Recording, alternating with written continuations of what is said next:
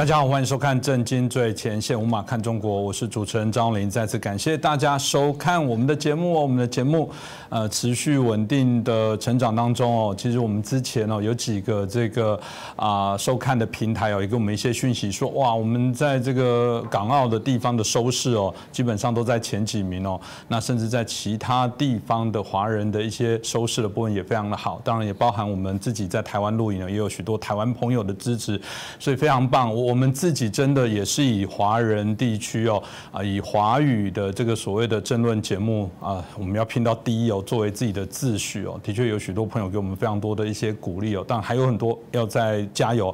但你可以想象，我们用那么低的成本哦。呃，然后可以邀请到这么多的来宾，然后可以来在这个节目当中来做一些评论。如果有些在品质啊、字幕啊相对应的部分不大理想的部分，也让我们知道，呃，成为我们很重要的监测员，给我们一些更好的一些指教。那我们可以让我们节目做得更好。当然，我们还是会朝向这个华人华语最棒的政论节目目标来做努力哦。那美中的这个关系，我们看到，尤其在呃三月二十号在阿拉斯加的会谈之后，我们看起来，呜，有点吓到了。原来以为这个棋手是总是先礼后兵，没想到这个剑拔弩张哦，这个相互训斥哦，啊，相互指责哦，甚至一方抱怨说你怎么给只给我吃泡面哦，那引起非常多的讨论，甚至中国内部也硬起来了。从过往这个啊，这个有软硬兼施或者有黑脸白脸的部分，看起来全部都变蟑螂。哦，那全部都不怕，然后硬到底哦。这个大家会说，嗯，难道美中透过这次会谈之后是准备全面的开战了吗？针对任何的议题都开始要变成是啊敌对啊，把它视为这个最重要的威胁对象来走吗？这个我想值得我们好好来观察。这次在美中的会谈之后，到底有哪些的内容跟后续会引发什么样的一个效益？我们很开心邀请到我们的这个最重量级的评论员哦，我们啊呃这个啊明。居正老师哦，来到我们的节目当中，我们请明老师跟大家问候一下。明老师你好，哎，呃，主持人洪林老师好，呃，各位观众朋友大家好。是老师，我想一开始我们就提到说，这次会晤我本来想说，就算是演演吧，形式上啊，难得第一次美中最高的官员哦，一个这种布林肯，然后跟对方的杨洁篪啊，包含这个王毅啊，这看起来是真的是一个算高峰会哦，但看起来的结果，大家都以这个不是非常理想的结果来做收场哦。那气氛当然非常的糟哦。那过了几天这之后，当然也引发一些效益的一些讨论了。老师你怎么看待呢？呃，这个这个事情，我想大家之前就非常关注嘛，因为这毕竟是经过了川普的四年呢，然后这几年的贸易战呢，双方关系紧绷啊等等，大家都说会不会好转什么等等。呃，我记得我们过去节目上我讲过一件事情，我说看来呢，好像之前呢双方都在布局，嗯，尤其美方呢布局布的看起来比较周密。我们不是讲过吗？呃，布林肯在确定任命之后，人家问他说：“你准备处怎么处理外交问题？”他说：“我们当然面对中共这个很大的挑战，当然他说是挑战，是一个竞争对手，没说是敌人。然后我们面对这挑战。他们要在面对挑战之前，我想那个你一定还记得侯林兄，他说我们要先跟盟友去商量，是，然后我们达成共识之后呢，我们再来跟他谈。嗯，这话当时我们就说：哦，好，你这样说不错啊，看你怎么做。”好，那果不其然，就是他先跟欧洲一些国家交换了意见什么的，然后呢，接着就跟这个开四方会谈。是。四方会谈之后呢，还宣布要到日本跟南韩，而不到中国大陆去。嗯。这个就已经很奇怪了。呃，所以到日本、南韩，然后才后来还宣布说，哦好，在回程的时候在阿拉斯加去见杨洁篪跟这个王毅，结果中共也去了。啊，这个这个当然也有点惊讶。照理说这是一个不很礼貌的一个姿态，那中国人去了，比方说，所以当时我们说中共有求于美国的多，美国有求于中共的少，一方面是两个国家国力的差距，二方面就是因为这个川普的政府呢，在最后几年贸易战当中，乃至对中共的全面的这个制裁各方面当中呢，他就把这阵势铺好了，嗯，所以对拜登来说。他只要不改动任何东西，他躺在川普的前政策遗产上面，他就有很大的谈判空间。我们讲过这件事情，所以我们说美国比较好整以暇。那么除了好整以暇之外，他做了那些安排，就联络盟友了，慢慢建立共识了，然后最后呢，在行前一两一两天做了两件事情。第一件事情，布林肯不是跟那个呃国防部长奥斯汀是，然后发了一篇文章说，哎，我们要做什么什么吗？我们对中共有什么什么不满吗？等于是把他对中共不满的清单列出来了。那是第一个。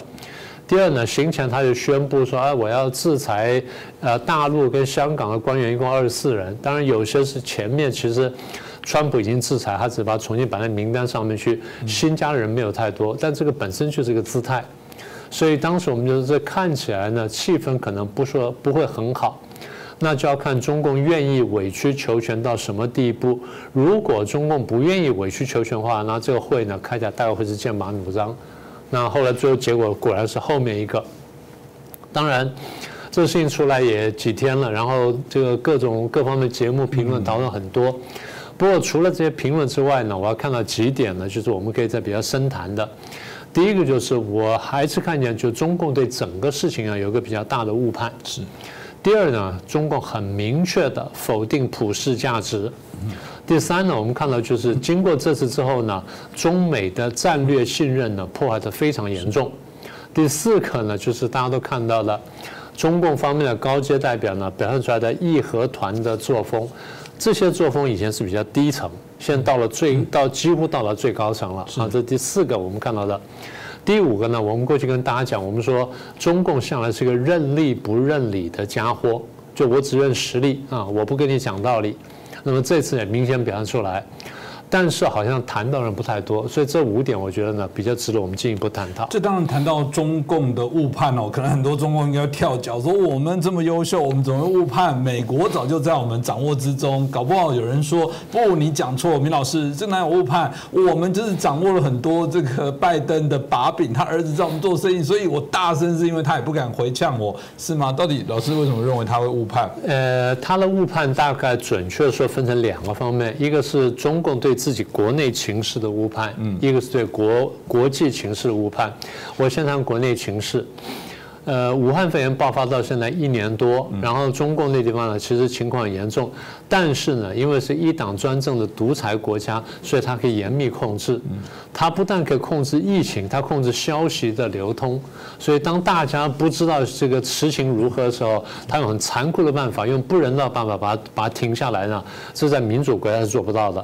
所以当他认为说我对这么严重的疫情都能控制成这个样子，那比如说，那我这个统治能力非常。非常强的。嗯，第二呢，当我控制疫情之后呢，经济好像恢复的速度比我想象中要快，虽然还没有他期望中那么好，但比他想象中要好。当然，我过去讲我说中共对外贸依赖非常重，所以即便国内经济可以恢复，但如果说外国的经济没有恢复的话，那么贸易不太顺畅的话，中共的经济实力还是打很大折扣。但中共看另外一件事情，他看两边这这经济实力的对比。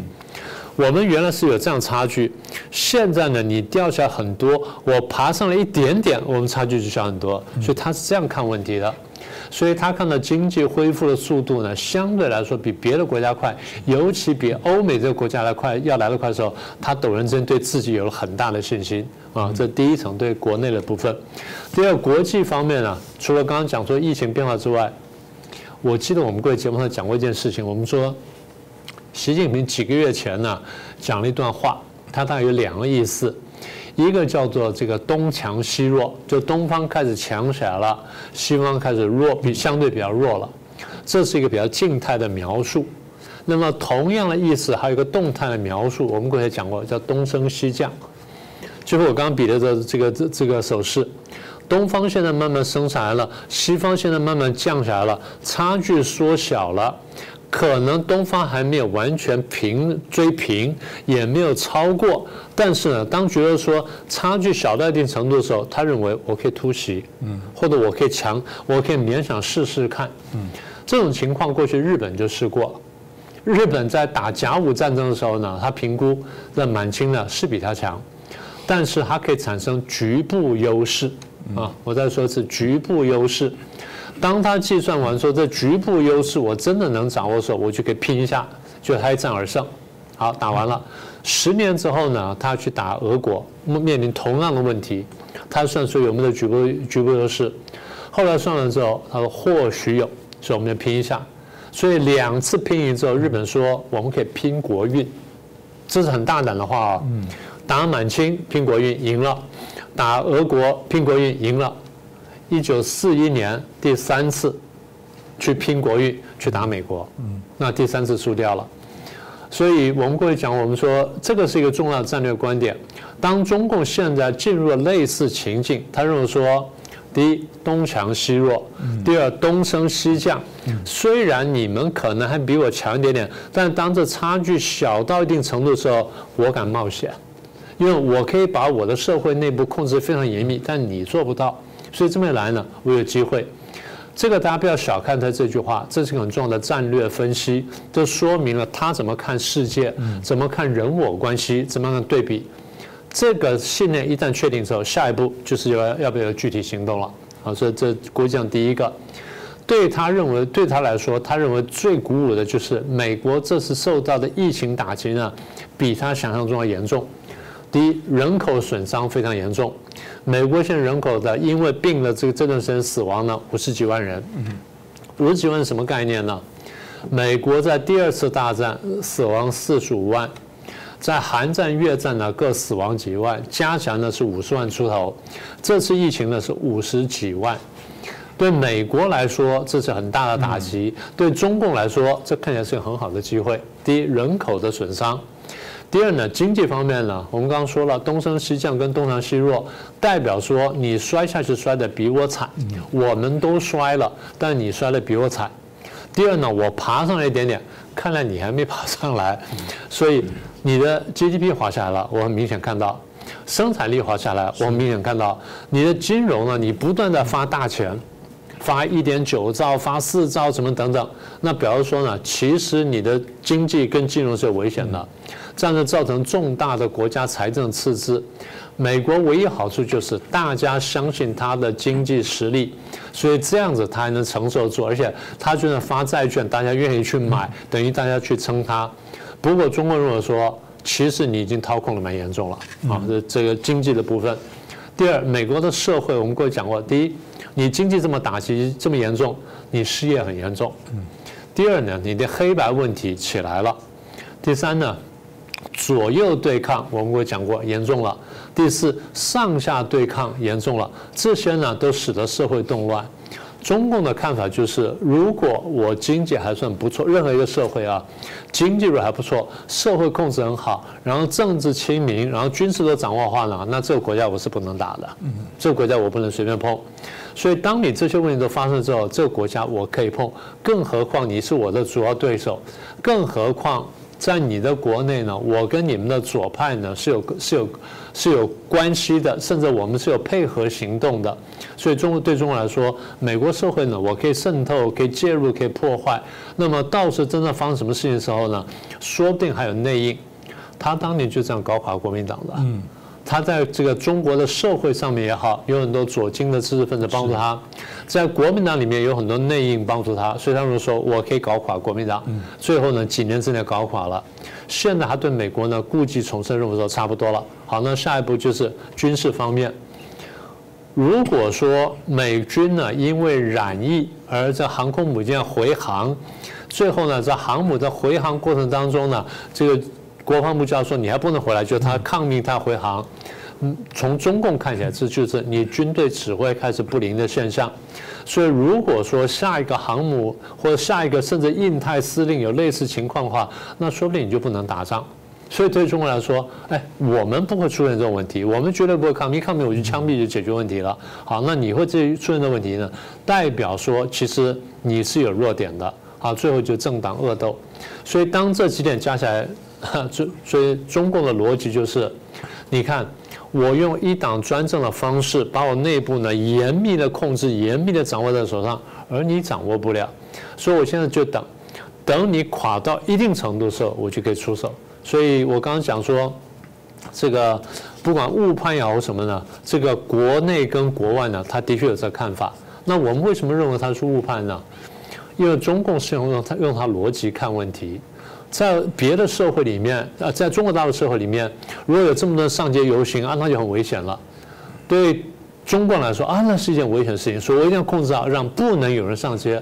对我们来说，没有什么上街嘛，走一走嘛，日常 嘛，对吧？你一句话就说完了，日常。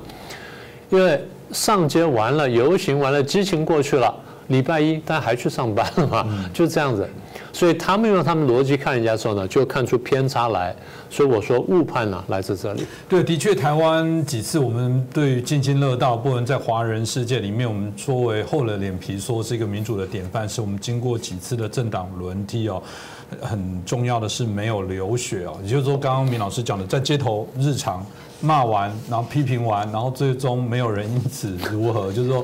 就正常这样，当然你说有没有新的有有人进精神病院，对啊，有人 可能这没办法。但除此之外，大体上我们刚刚讲还是一个比较正常的一个状况在走。那这个大概也是我们刚老师会说中共会误判的很主要的原因。不过前面他提到有几个重点是，这也知道中共真的无所不用其极在渗透民主国家，利用它去打击。老师刚才提到，我比较忧心的是，很多人都提醒台湾最大的问题之一就是内部没有啊这个共识。以我的共识，我觉得这是一个最恐怖的部分哦。那当然，呃，从这会谈里面，老师刚刚谈到第二点很重要的部分是，当然他就否定普世价值，也就是我们遵循的民主这些自由的这样的一个价值哦。那老师你怎么看待他？为什么会觉得他们这部分又更强调的去否定这个我们普世的价值？对，我们刚刚不是讲了？我们说在开会前呢，其实美方呢已经多次讲，他说啊，我们现在比较关心什么呢？新疆问题、西藏问题、香港问题、台湾问题跟澳洲问题。那为什么澳洲会成为问题呢？因为澳洲倡议说啊，要去调查一下这个呃武汉肺炎爆发的来源什么等等，结果你对他经济制裁了，所以美国把它列进去了。美国是这样列了，但是美国没有详细解释。但如果说你仔细想下去的话呢，它每一点代表的都是西方的先进国家，包括台湾在内这些先世界上的民主先进国家，他们对这些普世价值的共同看法。我们先看新疆，新疆呢不只是说维吾尔人被迫害。全世界看见就是一个优势的汉民族，或者以汉民族为主体的共产党去迫害一个少数民族的第一个，第二呢，迫害他们的宗教信仰，第三，迫害他们的独特文化，第四，建集中营，然后奴工营什么等等。所以在外人看起来呢，大家从人道主义角度来看，大家不要忘记，中共是签署过人权宣言的，对不对？我们讲过，中国签署人权宣言。按照人权宣言的标准，中共在新疆作为就叫做种族灭绝，这个没有第二个指标了。中共自己是签了这个东西的，这叫种族灭绝。所以过去川普政府在最后的这几个月，他们明确讲说，新疆中共的新疆作为叫种族灭绝。现在我们注意到，就是拜登上台之后，我们还担心说他会不会讲这句话，现在讲了，而且讲的非常明确，他说这叫种族灭绝。大家不要忘记，现在。谴责中共在新疆种族灭绝，不是只有美国，欧盟也出来了，瑞士、什么加拿大、澳洲这国家都出来了。所以新疆的问题、西藏问题也是类似的。啊虽然没有那么强，但也差不多。所以基本上呢，都是一个少数民族被破坏的这个故事啊。新疆、西藏。第三，香港。香港我们过去讲过多次，中共承诺是一国两制，五十年不变。那你中间答应过双普选。现在呢，双普选被你否定掉了，一国两制呢被你食言吃掉了，老百姓按照原来一国两制允许的和平示威被你残酷镇压了。所以一方面你残酷的这个镇压了香港人，已经破坏了人道主义的底线；二方面呢，最重要就是国际上看见什么？你撕毁了原来的这个中英联合声明，你撕毁了原来非常庄严的国际承诺。而且在香港的所作所为，你又一次否定了普世价值。那时候新疆事情还没闹那么大，在前年香港事件爆发之后，我当时我就讲，我说香港问题呢，明白让大家看见中共否定普世价值，否定人道主义，而这个问题呢，国际上看得非常严重。那中共当时不以为意，中国觉得说，反正这个香港我迟早收回来的。那现在我实力够了，你们不能不能讲话说我收回来了，撕毁国际承诺，告诉大家说这个家伙不可相信。那大家为什么不严厉谴责他呢？因为我们大家在香港还有很大的经济跟金融的利益，我有点投鼠忌器，我不敢讲。问题是，如果说你把香港一路逼逼下去，然后加上新疆、新疆、西藏这些地方，让我感觉到说你不断在破底线的时候，那到最后你的钱买不买得动我，就是一个真正的问题了。中国人说我还是买得动你，现在这地方已经开始撞车了。嗯，好，这第二个部分，第三个部分是台湾。我常讲说啊，香港帮台湾挡子弹，但反过来说，台湾也在帮香港挡挡子弹。台湾的民主政治跟台湾独立于中共统治之外，是多年以来中共不敢对香港真正下手的这个原因。但中共一旦撕破撕破了脸，然后对这个香港下手的时候，台湾相对就比较危险。中共如果不对台湾做任何动作，大家还不会这么强烈感觉到。中共在撕毁对香港的一国两制承诺的同时，对台湾增加了这个压力。不管是军机、军船来绕啦，还是这停止这个旅客来台湾啦，还是说对近期什么凤梨什么的这种经济禁运啊，不管你有什么理由啦，大家感觉到是说，哎，你在威逼台湾。所以香港你现在拿回来了，南海你干了什么事儿？台湾这样做，所以你看你要吃台湾了。嗯，所以大家开始想说，哦，你破坏了一个已经很完整的民主政治。然后台湾代表是中华文化，然后台湾代表是国际半导体的重要生产基地，台湾代表的是一个抗击武汉肺炎很成功的这么一个案例，然后台湾又是第一岛链的重要国家，所以我们要不要保卫台湾？是，就变成说一个很关键问题。从利益角度来看，要保卫台湾；从价值角度来看，就是一个民主政治的伙伴受到中共威胁的时候，我们要不要站出来？啊，这第三个，第四是澳洲，澳洲我们刚说过了，嗯，所以我刚讲了新疆、西藏、香港、台湾、澳洲，每一点代表的意涵都不完全相同，但都有共通的部分。而中共对这个东西呢，国际上不断指责他说，他不断的反唇相讥，他告诉你说中国人不吃这套，他明白告诉你说我不吃民主、人权、法治什么等等。所以我记得在香港反送中事件爆发的时候，我当时我已经说我说。中共在反送中事件上很明显的表现出反对普世价值，现在加上新疆、西藏、香呃台湾等等，大家觉得说你跟国际价值背道而驰，所以。这个应该已经是一个定论了。是，其实我每次在谈这个，我一直在想说，我要怎么跟包含中国大陆的朋友在解释说，对啊，这是内政啊，我们起来了，你每次都要干扰我们中国人，好不容易要站起来，那这叫做内政。台湾是内政，西藏是内政，新疆是内政。就我我可能在这个自由台湾长大，我会觉得说不一样哎。你去谈台湾的法规，以前哦，以前哦，你打你家的小孩叫你家的事。抱歉，现在打你家的小孩是大家的事，不是叫做对，就不是叫做你说哎公我生了你管什么管？不同了，台湾我必须说台湾也许有很多不完美，但台湾在许多我们刚提到就跟猫狗也一样，你以为买猫狗是一个物品吗？你以为你就可以虐待它？你去看所有民主国家、欧美的国家，那个就是一个叫生命。那不叫做我的内政。哪一个国家他今天在破坏环境，在对他的小孩人权进行侵害，那是全世界会做挞伐。怎么会这时候你在做人权的侵害，这时候可以轻轻说，这叫我们家的事？对，他不就是在打小孩、虐待小孩，然后苦读他，用链子绑，然后。别人在关心他说：“这叫我们家的事，你们到底还停留在多落后的这个阶段？我觉得无无法想象啊！这我觉得值得大家好好思考了。另外，老师谈到第三点，谈到中美战略信任的破坏，怎么说呢？呃，美国跟中共呢合作了四十多年，那最早是在冷战时，呃五那五十年来才讲起来，在冷战时候呢，为了对抗苏联呢，所以拉拢了中共啊，这第一个。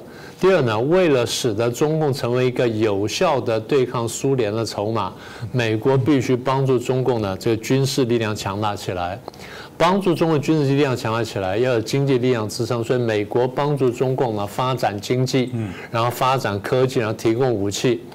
那么美国做这件事情呢，同时还有还有一个伴随的构想，就是希望在拉拢中共的同时，能够推动中国大陆的现代化，同时推动民主化。这是我们过去讲过很多次的古典民主化理论。所以这些东西构成了美国对中共的或对中发广义的中国的一个战略的一个基础。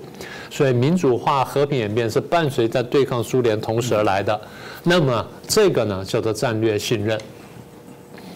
呃，等到苏联瓦解了，理论上美国应该把中共这个视为头号敌人了，但是没有。美国在十年之后呢，把中共拉进了世贸组织。所以本着刚才那个想法，就是当你经济越来越发展之后呢，你就会民主化。就发现不是，中共进了世贸组织十几年之后呢，它经济是发展起来了，国力是强大，但是没有民主化。所以美国要考考虑说啊，这个是不是不对了？那么在不对的时候要改。那么，川普开始改了一点点，但不是改得很彻底。为什么呢？因为被他内部力量绊住了。有太多的美国公司从中共的这个经济发展过程当中得到了巨大的好处，所以这些公司呢，一方面回来对美国政府交税，美国因此而得利；二方面，这些公司呢贪恋赚钱，所以变成了一个帮助中共去对美国政府进行的游说集团。这样使得说美国就变得说动辄得救。好，那第三个就是，大家还多少希望，而且习近平让大家相信说我是改革派，我会慢慢把中国带到一个你们希望去的方向，所以你们不要太着急，你们不要逼我，等到哎我大权在握了，我这时间成熟，我就慢慢把中国带到那边去，所以你们给我机会。结果在南海上面，然后在这个刚刚讲的新疆、西藏、香港问题上面，一件一件事情，破坏了大家对他的信任。所以大家现在开始说，哎，有点不对劲了。阿拉斯加这样一吵之后呢，很清楚，中共反对美国。是。中共过去很长时间没有这样讲了。第二，反对美国代表的普世价值观。第三，更严重的就是反对美国所说的国际秩序。第四，反对美国安排的国际经济秩序。第五，反对美国所讲的或者说所推动的亚太秩序。这些东西加起来叫什么？以义谋霸嘛，你在追求霸权嘛，你直接挑战我美国，所以这次阿拉斯加会谈完了之后呢，我觉得对美国来说叫做当头棒喝。我看看你拜登政府还想不想说中共只是一个战略竞争对手，而不是一个敌人？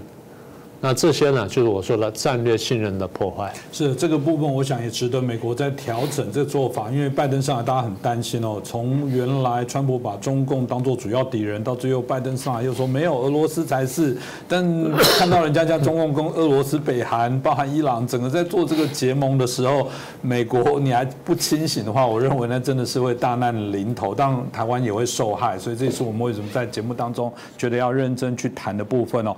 终结上注的。这些内容我听起来，这整个真的像义和团，像老师说，难怪老师会有呃认为说他们整个都是义和团的作风，就反正刀枪不入，我也不怕你欧美，你来吧，反正这个以一挡百，挡千挡万，反正中国人最厉害，中国人不吃你这一套。老师，这个为什么会他们那么敢的这种义和团这样的一个氛围哦？的确，我相信他也卷动中国境内的这民族主义的情绪的高涨。那老师怎么看呢？我们过去看见了，我们不是讲战狼外交吗？过去战狼外交是中共的外交体系里面很低阶官员在讲了，就出来那些发言人在讲啊，不管是那个呃赵立坚啦、华春莹啦，或者说这个谁啊、汪文斌啊等等，是这些人在讲。嗯。然后最后成绩拉高，现在是到了外事办的主任杨洁篪出来这样讲，那就很不一样了。那么也就是说，对美国来说，我刚刚讲的当头棒喝。过去的战狼是很低阶，现在战狼是很高阶，几乎到最高阶了。这第一个。第二，我们刚刚讲说完全否定普世价值。第三呢，就是现在各位看到，中共把所有责任都推到人家身上去。呃，不要说这些事情是你们问题，连武汉肺炎都是你们的问题，都不是我的问题。所以美国发现说，中共完全不反省，没有真正的对话，就是我讲什么他就反驳。那最可怕就是用了非常极端的民族主义的语言，义和团就是这样子，极端的仇外仇外，极端的排外，极端的愚昧，但语言呢是空洞的，是夸大的，是煽动的，是不理性的，非常简单的二分，这个呢跟中共长年以来内部的狼奶狼奶教育很有关系。所以共产党本身，我各位讲过，第一呢，他从从头到尾觉得说自己是少数派被包围的；第二呢，他们是反传统的；第三呢，是反资本主义的。所以义和团呢之所以爆发，当然觉得说八国联军，哎呀真糟糕啊，中国人被欺负。大家知道八国联军怎么来的吗？慈禧啊，当时向全世界宣战，然后第一步就是攻打外交各国的外交领事馆，在中国的外交领事馆，你说文明世界怎么能够接受这东西呢？所以今天呢，中国在做的事情，你觉得不是八国联军，不是召唤八国联军吗？他不是义和团吗？嗯，这个当然也是值得大家来做一个了解啊。当然，我们看到老师在最后一点提到说，中共只认实力哦。嗯，对啊，他们过往说枪杆子出政权哦。老师怎么看待所谓中共只认识实力这样来解释呢？杨洁篪这次有一段话，他说：“美国没有资格在中国面前说。”你们从实力地位出发，从中国谈话，甚至在二十三十年前，你们就没有资格说这话，因为中国人不吃这一套的。那么也就是说呢，我们现在实力强大了，你不能这样跟我讲话。我是一个强国，我是一个大国。为什么我是强国是大国？第一，我的经济慢慢起来了；第二，我们刚说了，你已经衰弱下去了。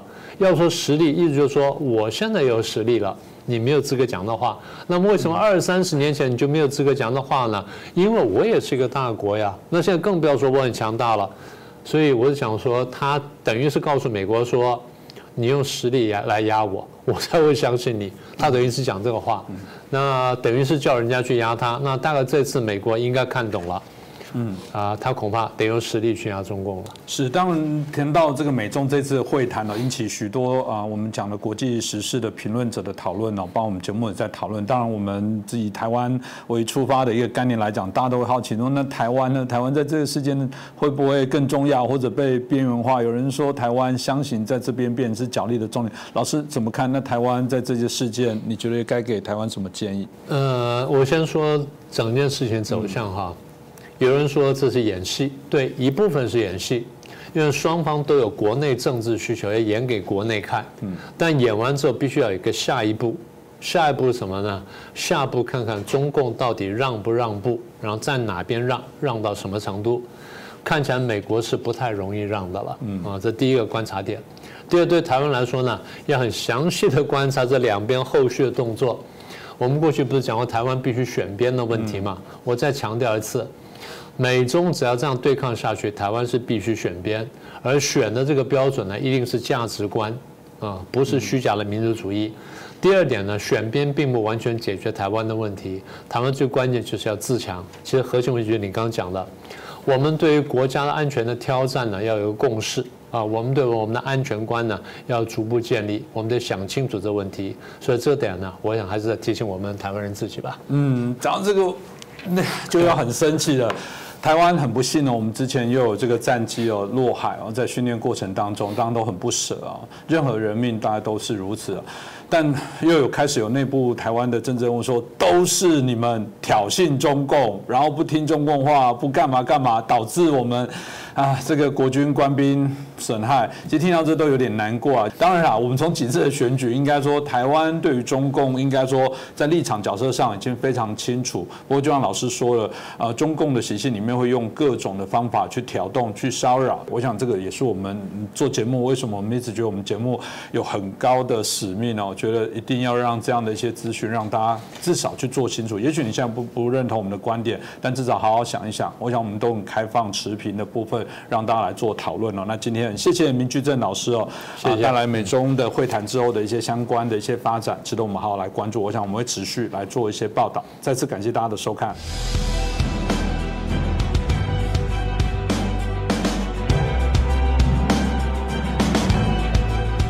大家好，欢迎收看《震惊最前线》，无马看中国，我是主持人张林。再次感谢大家收看我们的节目，也谢谢大家哦，持续的让我们的节目不断的成长哦。这个啊，每次都看到有那么多的一些留言给我们支持鼓励哦，那非常的感谢。但我们也会整理出我们听众观众的这些啊问题啊，我们适度的都会啊邀请我们的来宾，或者是我们有一集节目特别来做这些相关的回复哦，所以都欢迎大家啊随时留言给我们，给我们更多。的一些啊勉励，给我们多更多的一些批评哦，都欢迎哦。那谈到我们这个啊美中哦，最近从我们这个阿拉斯加的会谈结束之后，当然延伸了许多的一些问题哦。大家一直在看美国跟中国到底未来会怎么样啊发展走，因为毕竟哦啊这两个国家的一些发展会牵动了全世界的一些变化。那我们看到这个俄罗斯外长也马上的这个到这个中国拜访，他甚至声称哦，这是我们中俄哦最友好的时刻。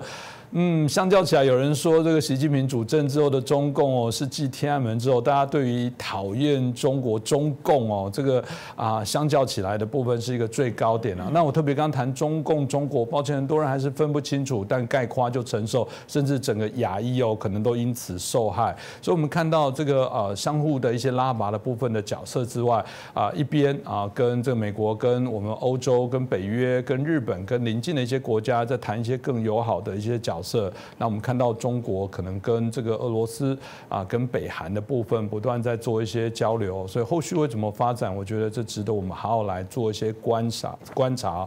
那今天我们开心邀请到两位来宾，首先是介绍啊，产经新闻台北支局长我们石板明副先生啊，大家好。接下来是介绍我们前国大代表我们黄鹏霄大哥，大家好。是，首先我想就请教一下石板先生哦。其实我们看这次的俄罗斯的外长哦，这呃对中国的访问，当然引起许多大家在谈到未来的一些变化的一些部分哦。那当然他特别谈到说，哦，对啊，中俄才是很好的战略相对应的伙伴哦。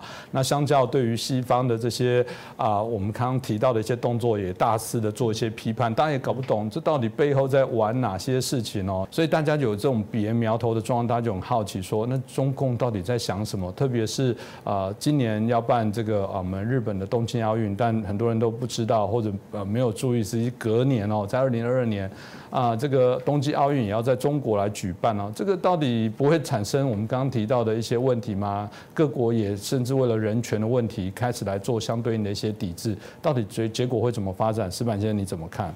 我觉得这次俄罗斯跟中国的最近的这次交往啊，有一个新的冷战格局在诞生。那么去年前年呢这两年，川普跟习近平的对立，大家都讲到美中新的冷战，就是说两，毕竟新虽然是新的冷战，毕竟是两个大国，当然世界第一大经济体和第二大经济体之争啊。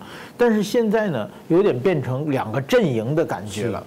那么川普呢是单打独斗，那么这次拜登呢，他。他就打群架，他就是把欧洲、把日本、把韩国、澳大利亚、印度全拢过来，然后围剿这个中国和俄罗斯。那么呢，中国、俄罗斯呢最近关系也越来越近。其实呢，中俄的关系呢并不是很好的。这个，他现在这个德国这个俄罗斯的拉夫罗夫外相说是历史上最好的关系。这个历史上基本上，这俄罗斯诞生之后，基本上和中国关系并。并不是太好，一直在勾心斗角。嗯，那么就连去年在这个中印边境发生武力冲突的时候，俄罗斯在后边还偷偷的卖给印度武器，一直在旁边幸灾乐祸。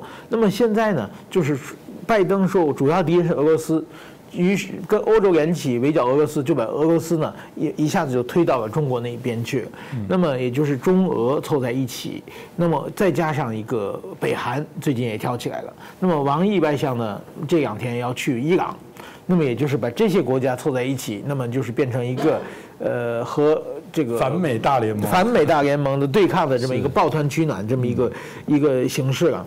那么中，但是说呢，这些人很明显也是各怀鬼胎的嘛。这个北韩对中和中国也不满，对俄罗斯也不满，中俄互相也不满，那伊朗更是想着自己的利益。所以这些人凑在一起的话。当外界压力特别强的时候，他们会抱团取暖；那外界压力压力稍微轻松一点，他们就开始自己斗起来了。那么还有一个呢，就是中俄的关系呢，还有一个最近这几年的一个重点，就是说克里米亚问题。其实呢，克里米亚问题呢是二零一四年的时候，俄罗斯突然之间把它划到就是自己的阵营从乌克兰独立起起来了嘛。这克里米亚问题其实呢习近平特别关注，因为特和习近平一直想用克里米亚方式解决台湾问题。嗯，那么所以说呢，呃，这个克习近习近平和普普京已经关系就是两个人都是长期政权，已经见过很多次四五十次面了，在主要国家领导人之间，应该是见最多的。呃，我在那个时候在北京的时候就采访，就是他们当时中国是非常关心这个克里米亚方式的，就是用这种。呃，综合战、混合战的方式，把它，也就是超限战的方式统一过来。我想现在还在谈这个问题。那么还有一个谈的问题呢，就是说，其实呢，俄罗斯的克里米亚经验给大家带来一个什么呢？我们不怕西方制裁。嗯，就是说这个对习近平长有很有底气。克里米亚问题的刚刚发生的时候，整个欧洲、美国叫的很大的声音要制裁，但是经济制裁的话，就是已经七八年过去了。完全没有效果，克里米亚再也回不来了。然后呢，俄罗斯已经慢慢，就是说西方制裁并不可怕。那么现在呢，其实你看最近欧洲、美国、加拿大连这个瑞士都开始制裁这个中国。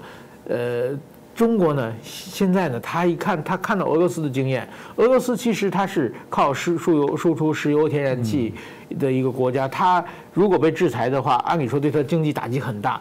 他扛起来了，所以说呢，现在呢，中国跟他交流在一起呢，一一方面呢有钱有制造业，一方面有能源，所以说呢，中俄抱团的话呢，就是能够对抗全世界的经济制裁。所以我这这一点呢，我认为就是说，等于说呢，当年，呃，最早那时还奥巴马政权嘛，奥巴马政权表面上说帮助乌克兰，实际上呢。西方社会说的多，做的少。嗯，那么今天呢，对中国来说呢，拜登政权到底他做多少呢？我们还不好说。但是说我希望呢，能够吸取上次的教训，这次呢。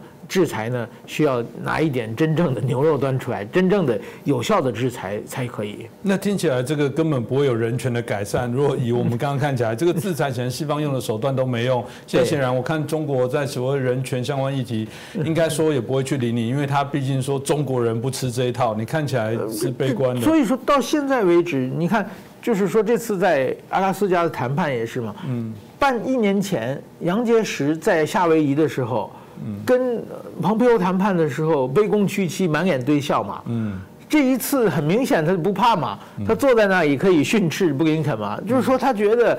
对不对？你那个拜登的儿子在中国赚那么多钱，到时候你现在还跟我这么这么凶，对不对？他自己有底气嘛。所以说，中国首先心里就看不起拜登。如果拜登真不硬起来的话，那真的可能中国就就可能变成为所欲为了。啊，这个问题大概显现在我们最近看到几件事啊，比方说这个中美阿拉斯加，刚刚我们石板先生所提到的部分，这沟通的部分，哇，这个开场讲那么久，讲到布林肯都没送，就觉得，哎，不是讲好大家讲多少分钟，而且刚刚讲从原来。来，这个我记得，然后石板也听了，从原来的这个喜羊羊变灰太狼，这个个性完全都做一些改变。以前还有软硬兼施，一个笑脸，一个黑脸，现在看起来全黑脸哦。这个湛蓝的外交，这个显露无遗哦。那包含我们提到了这个威胁法国国议员不能到台湾，还包含中国对澳洲到现在还是用尽各种的方法去威吓、去制裁等等。我们就看到这个，显然中国哎底气还真硬呢。这个呃，到底是真的有本钱硬呢？还是这个是有点慌张了，最后不得不这么走，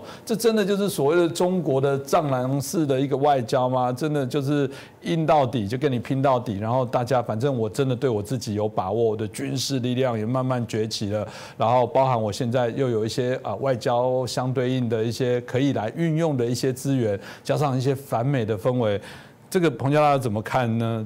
是的，哎，我觉得。呃，美中在阿拉斯加的那场会面，嗯，给全世界很大的这个呃，可以说是 shock 哈，非常 shock。这种一般的在国际的外交的一般的场合，很少说这么公开的在呃全世界主要媒体之前做出这么呃激烈的言辞交锋。当然，这个我觉得这里面有几个因素啊。第一个就是杨洁篪。你看杨洁篪的讲话，啊，这个杨洁篪跟美国打交道很很早了。他从一九七七年啊老布什到中国访问的时候，杨洁篪是奉命当他的这个翻译啊，所以因为这个关系，所以这个杨洁篪跟老布什就就比较熟了啊。那么后来呢，这个老布什当总统的时候，啊，他就到，呃呃美国大使馆，从二秘一秘啊，后来知议啊，所以他在美国大使馆里面的时候，他就跟老布什布什家族啊，因为坦白讲，老老布什特别是他的夫人啊，是非常 nice 的啊，所以这个他们就把他当小孩子看嘛，对不对？啊，所以他们跟布什家族的这关系很好。小布什当选总统以后，第二个月，杨洁篪就派到美国当大使。他那个时候才五十一岁，非常年轻呢。这个他接那个李呃李兆李兆新，李兆新那个时候呃大他十几岁，所以说这个就摆明了就是因为他跟布什家族的关系。所以你看他在他怎么样来看这个布林肯跟苏利文？第一个。苏利文是希拉蕊以前的这个参谋嘛啊，那么希拉蕊当当这个国务卿的时候到中国去，呃，还不就是跟杨洁篪他们打交道，对不对？两个平起平坐的。现在你的啊，你的小参谋啊上来对我指手画脚，心里当然很不爽。所以他讲啊，中国呃美国不能这样子对待中国，不要说现在。二十年、三十年前就不该了，为什么呢？因为三十年前他刚派到美国去，那老布什主政啊，老布什对他也很客气啊，对不对？二十年前小布什当总统，他当大使啊，那小布什对他当然也是因为很熟嘛，对不对？所以说啊，他觉得说啊，过了这么久啊，换了你们这些小辈啊，布林肯，他一直跟着这个呃拜登嘛，对不对？拜登到中国多少次？这里面布林肯大也跟了很多次了。那以前你跟在拜登身边，我跟拜登是啊，这个打交道，那你们这些等于等于在旁边也一旁扫息去了，所以当然他心里面很觉得这种嗯这种感觉非常的强烈。不过呢，另外一方面我们也看到说，他一方面倚老卖老啊，借这个机会教训他们，因为在他眼里面你们都是小辈了，对不对啊？我跟你们的以前的长官才是真正的对手，对不对？所以第二个呢。我们要注意到，这个呃，习近平的态度。你看，习近平在这一次这个政协会议上，他特别提到一个：我们中国终于，我们中国人啊，终于可以平视世界。意思就是说，难道以前是仰视吗？对，坦坦白讲，习近平讲这话是有语病的。因为中华人民共和国刚成立的时候，毛泽东在天安门就叫嘛：“中国人民站起来了，对不对？”那怎么站起来了？啊，一直到现在才能够平视世界，所以当然一方面，这个习近平啊托大；第二个，他也希望说要营造出一个中国在他手上，嗯，强起来了啊，而且是可以跟美国平起平坐，所以他所谓的平视世界。唯一讲的应该是美国，那他对于其他国家，中国动辄讲说，哎，我们是个大国啊，我们的人口有多少啊，你们不能够怎么样？但但你可以看到说，这个这样的一种外交的做法，事实上啊，不是现在才开始，过去呢，在文革时代哈，嗯，那么呃，就就是有这样的这种的形式，因为文革时代那更是非常非常的左。啊，那么有还有照片留下来啊，BBC 的那个时候的一个采访，两个中国的这个应该算是女外交官，大概是在中国大使馆里面位阶很低的啊，这个呃。B C 去访问，啊他们当着他的面啊念毛语录，对，那那种穿着毛装念毛语录，然后在英国，所以非常突兀的，他们也不以啊不以这个为伍，所以说呃这就是中国呢借着这样的态度来营造出说，哎今天今日的中国跟以往不一样了啊，你看我们现在能够跟美国平起平坐，这个对很多中国人来讲是很受用的啊。包括说有一些海海外的华人在内，啊，他觉得哎，的确看见好像哎，你敢跟他对骂，对不对？但是实际上，我们从这个呃外交的这个意义跟外交的使命来看，杨洁篪事实上，如果是这个习近平交付他就是要这样做，那当然他达到了这个目的。如果说，因为我们知道美中关系已经停机很久了嘛，对不对？这个呃彼此呃有呃这个已已读不回，对不对？完全断了连续，对不对？所以在这种状况之下，好不容易啊，美中双方的高层的会谈举行了，按照道理讲。这一次的任务应该是如何的来破冰，如何的让美中关系有一个新的开始。但是经过杨洁篪这么一弄的话，说实在，我想当布林肯跟苏利文离开会场的时候，他说我是清醒的来，清醒的走。我想应该说他进来的时候虽然说清醒，出去的时候他会更清醒。因为他在他们来讲，觉得说跟跟中国之间的这种的关系，想要回到过去是不太可能的，而且他要评估，就是说为了要改善跟中国的关系，那么拜登政府会付出更大的代价。所以这里刚才石板明夫先生所说的，这因为大家都有传闻嘛，拜登过去啊当副总统的时候，他的家族啊跟呃中国之间有一些的。这个商业上啊，利益上的往来，所以这个就是说，让拜登在这个节骨眼，大家都在看他说，你到底会怎么样？对不对？所以说这里面有没有偷偷的放水或怎么样，很值得我们继续的观察。当然，这个假的讲久了也会变真的哦，因为毕竟呃会牵动两方各自国家的人民的观感哦。中国如果放任他这种战狼式的外交，这些官员到处乱骂，激起这个所谓中国人不吃这一套，所以衍生商品大卖。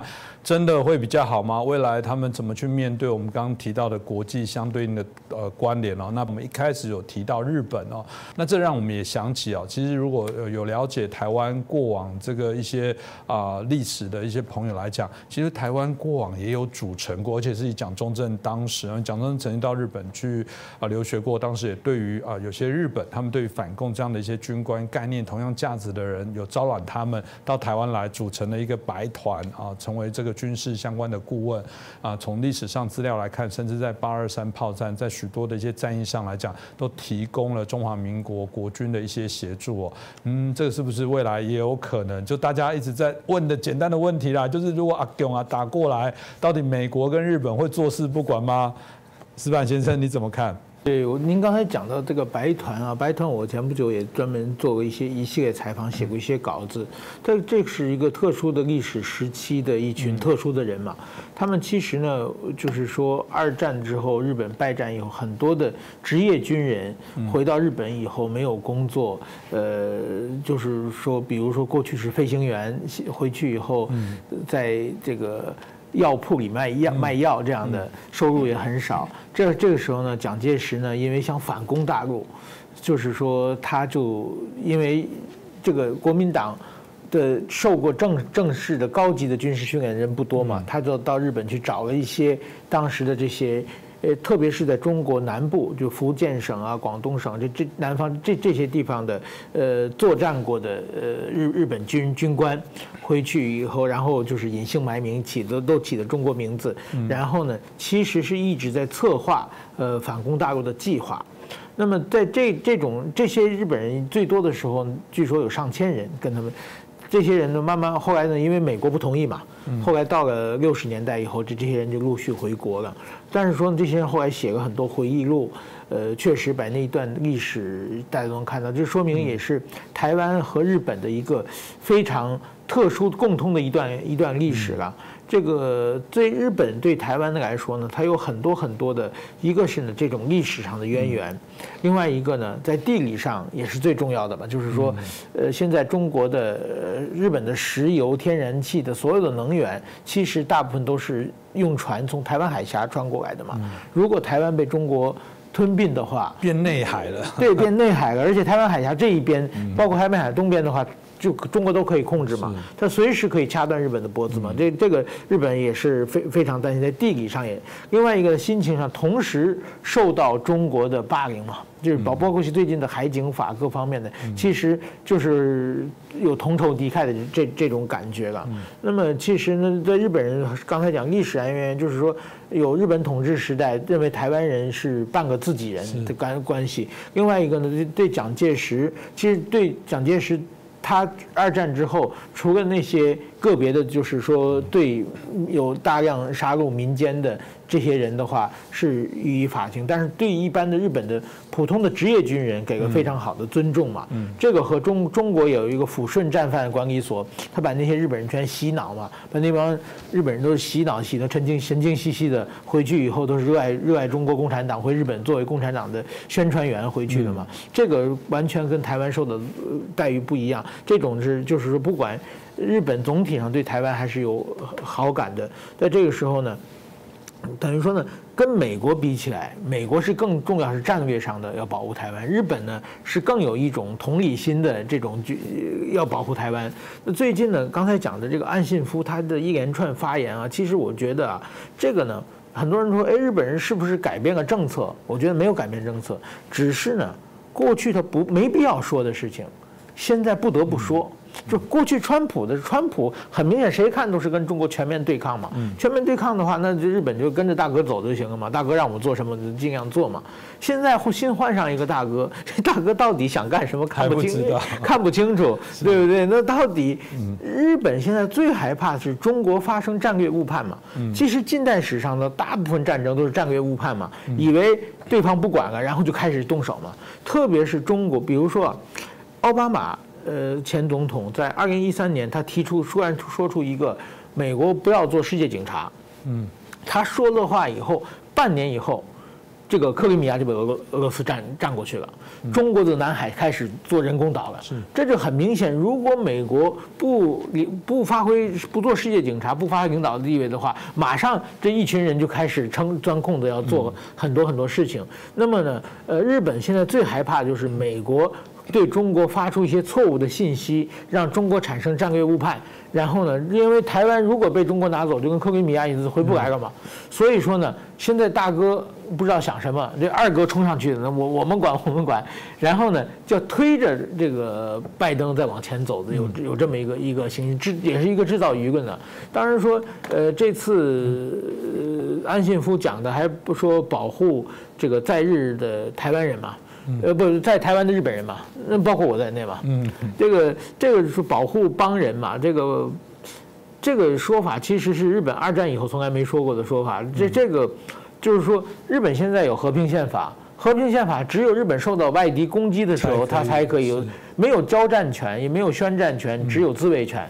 那么在这种情况之下呢，如果说它扩大了解释，就是说。在海外的日本人也算是也受到攻击威胁的时候，日本也有义务保护的话，这就整个绕过日本宪法了嘛？这样我们要常跟司法先生在一起。对对对，不对，当然说我我我认为啊，他是这么这个这么一说一说而已啊，这个在日本国会通不通过不了啊。但是说他把这话说出来，也就是说。警告中国，你你不要轻举妄动。如果台湾有事的话，日本一定会管，而且日本一定会拉着美国去管。我所以我觉得他对说话更有这方面的意义。嗯，这个不过倒是这个石板先生谈到一个蛮有趣的，这个二哥现在是拉着大哥走，大哥现在到底怎么了？我觉得全世界都在看哦。不过。嗯，某种程度真的看得出，现在大家才会有很多的俄语啊，就拜登最近怎么了，还好吗？哦，身体的健康等等，到底现在整个啊美国白宫的主导策略方向是会如何？我想当然都值得看，至少趋势上来讲，没有大家啊在选权担心的会不会拜登啊全面的对中共弯腰，目前看起来还好，形式上他也不得不，就算他心里不是这么想，因为大的趋势方向目前就这么走了。那当然。嗯，从这个讨论的部分，大家就会觉得说，哦，台湾当然啦，我们自己因为就在台湾，一直觉得台湾一直很重要，很多国际上也说台湾是有可能会发生战争的热点之一哦。但从最近的这些拉拔，从我们看到几个主要国家对于台湾呃议题的开始做关注，有人说，哦，台湾突然变得是一个非常显学，大家争相想了解，这样防疫有成啊。有人这甚至会说，呃，能得台湾者就能得天下，台湾。如果安全，全天下就安全会吗？有有没有到这么厉害？这个我们当然请教一下彭笑大哥，因为我们现在看起来，我们前面也提到过，他们现在不断的在拉拔的过程当中，彼此感觉真的在拉帮结派了。甚至我们谈到的，这个美国也跟北约的这些相关的组织重新在谈，像刚刚石板先生说的，从原来。川普比较喜欢这个我们闽南话讲定狗机，就自己一对一单挑，到现在慢慢的呃变成是呃拉群体战。那不只是我们在呃过往习惯的北约组织，我们现在看到美国也看来这个印太战略的部分也有一点点想要拉了一个亚洲北约的相对应的一个状况啊，所以大家就好奇说，对啊，会是如此吗？台湾在未来这些角色上跟美国跟中共这个相对应的这些对策哦，到底会有什么样的一些变化？那个彭教大哥你怎么看？是的，呃，最近这个中国跟俄国啊，显好像有点越走越近啊。那么这次呃拉夫罗夫到桂林啊，跟王毅又发表了共同声明。嗯，当然这个从这个内容看起来，大概共同声明内容大概跟安克瑞奇的这个杨洁篪的一些的说辞是呼呼应的，互相呼应的。刚才我觉得司马明夫先生提到一个很重要的一点，就是俄国当初在并吞克里米亚半岛的这个经验啊。第一个，这个经验还有就是说，在东乌克兰的这些军事行动，让整个欧洲对于俄国是非常的这个呃担心的，非常防防防范的啊。为什么呢？这个所以过去川普时代他单打独斗，他还跟这个呃普京普京大帝还有两个还非常私交还不错，对不对？那么那个时候看在欧洲的眼里，觉得说，哎，你敌我不分呐，嗯啊，我们不是盟邦吗？我们不是还有北约吗？北约主要的敌人不就俄国吗？啊，你突然间你去跟他啊这个呃大哥二哥麻子哥去了，所以欧洲就开始跟美国这个有了不同的这种呃很多不同的看法。那么拜登他就是过去这个建制派的，所以他一开始就讲俄国是敌人，这个是讲给欧洲国家听的，欧洲盟邦听的。换言之，就是说我把你的敌人当成敌人，你所受的威胁我知道，我会帮忙你。同样的是，那么你要把我的敌人也当敌人。所以他虽然说中国是对手，你看他所有的做法，简直就是把中国当头号敌人嘛，对不对？那么。但是因为说是这样子，我在欧洲帮你，你在亚洲，你就必须要跟我呼应呢，对不对？这就是基本上形成了这样的两个不同的这个阵营。但是这里面呢，我要讲到说，中国加俄国，哎，看到这个中国的外交部啊，好像是呃很兴奋的样子。哎，我我我有朋友啊，啊，我有大咖的朋友，以前都小咖嘛，对不对？那么现在有大咖朋友呢，这个呃应该是更呃呃更更有底气了嘛。但是。站在国际的观点，一中国加俄国一加一等于二，不是这个二，而是恶人的恶啊，恶棍。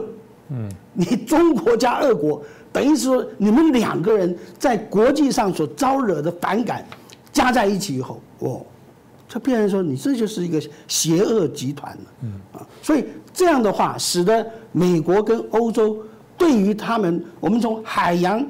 我这个包围欧陆的这个这样的一个态势就更明显了。那么说到台湾呢，当然是这个，我觉得刚才石板明夫也讲到台湾的地位的重要。台湾地位的重要，谁最知道？日本最知道。还有谁最知道？美国最知道。为什么呢？因为日本曾经在台湾殖民五十年嘛。过去日本在二战的时候。所谓的大东亚战争，大东亚战争，台湾是南进基地啊，啊，他往南洋啊去进兵啊发展的时候，台湾是主要的一个基地。那么呃，过去对于东大陆东南一带的攻击，通通是从松山机场起飞的这个飞机去去轰炸的。那么更特别的是什么？珍珠港事变发生以后七个小时。在菲律宾的克拉克空港，还有就是苏比克的海港，美军的基地遭到了日军的轰炸，造成也很大的损失。这个我们只注意到啊珍珠港，没有注意到麦克阿瑟那个时候在这个呃菲律宾所受的损失。那轰炸菲律宾飞机从哪里来？从台湾起飞的啊，从台湾的这个高雄跟台南机场起飞的。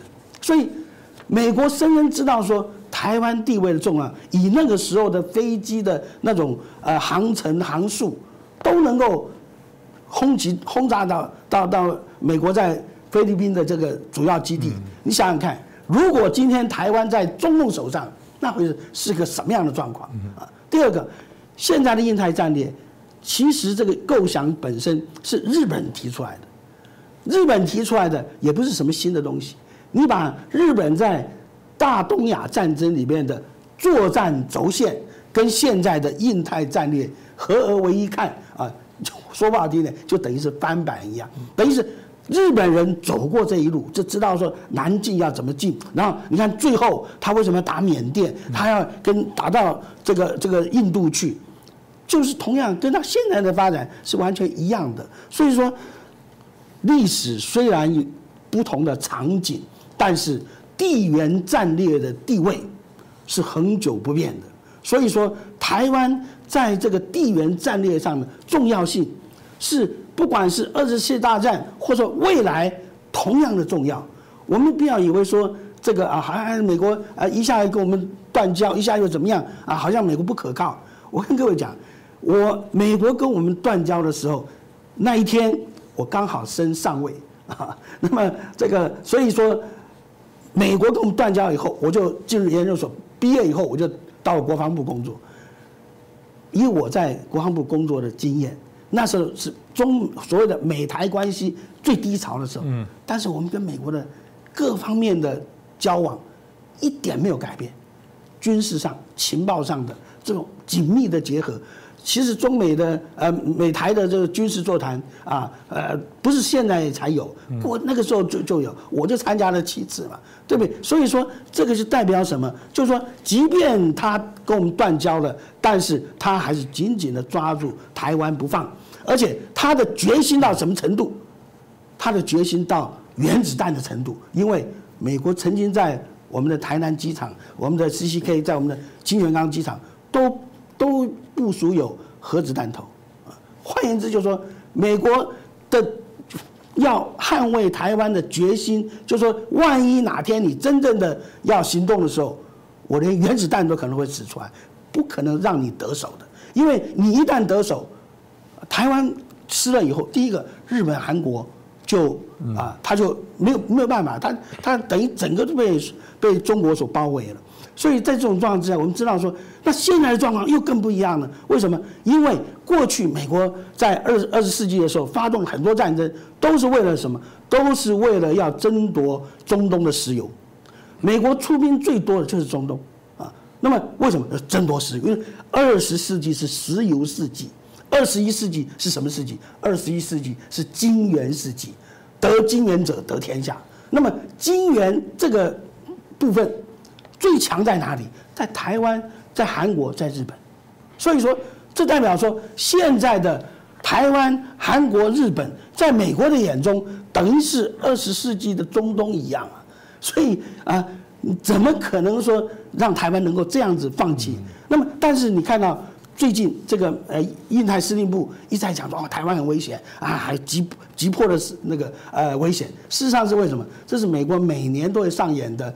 这个叫预算争夺战你看，因为怎么样？因为三月一号的时候，这个印太司令部就提出了预算需求，他提出说未来六年希望美国国会能够编列二十七呃两百七十三点七亿美元来支持太平洋威慑计划啊。那么这个这个计划呢，你看二零二一年编列二十二亿，二零二二年 double 四十六亿，现在要编列多少？两百七十三点七亿，换言之就是，他就像我们古代的时候，所谓侠贼自重，有些将领啊，故能够一口气把敌人把这个贼给打败的，但他故意不打败啊，慢慢给你磨磨磨，然后不断的跟中央要钱啊，要兵要粮，同样的这个状况也是啊，那么美国的军方也是一样，就是啊，把敌人说的很强大啊，把危机说的很迫切。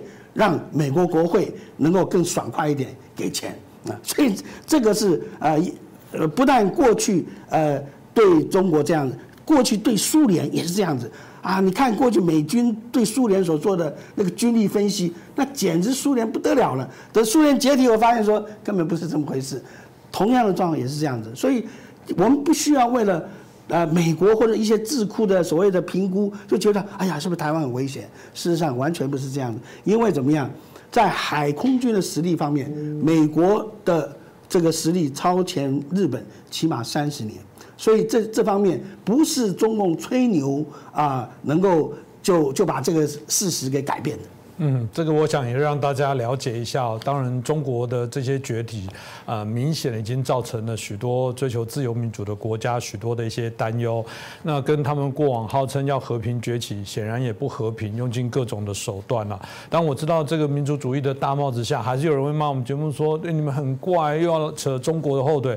中国人好不容易被欺负了那么久，就这么想站起来一点点，你们就又要拿刀子把它削平。但是这样吗？如果中国是用一个两良善的一些方式哦，作为一个负责任的地球公民，我相信没有这种问题。这种经济的崛起，透过各种各式各样不良不法的这些手段，我觉得这是大家所争议的部分。显然不是一个社会秩序框范呃规范下的这种我们觉得良善的呃世界公民哦，反而是呃说起来，现在中共反而是我们现在世界麻烦的制造者。我想会越来越清楚。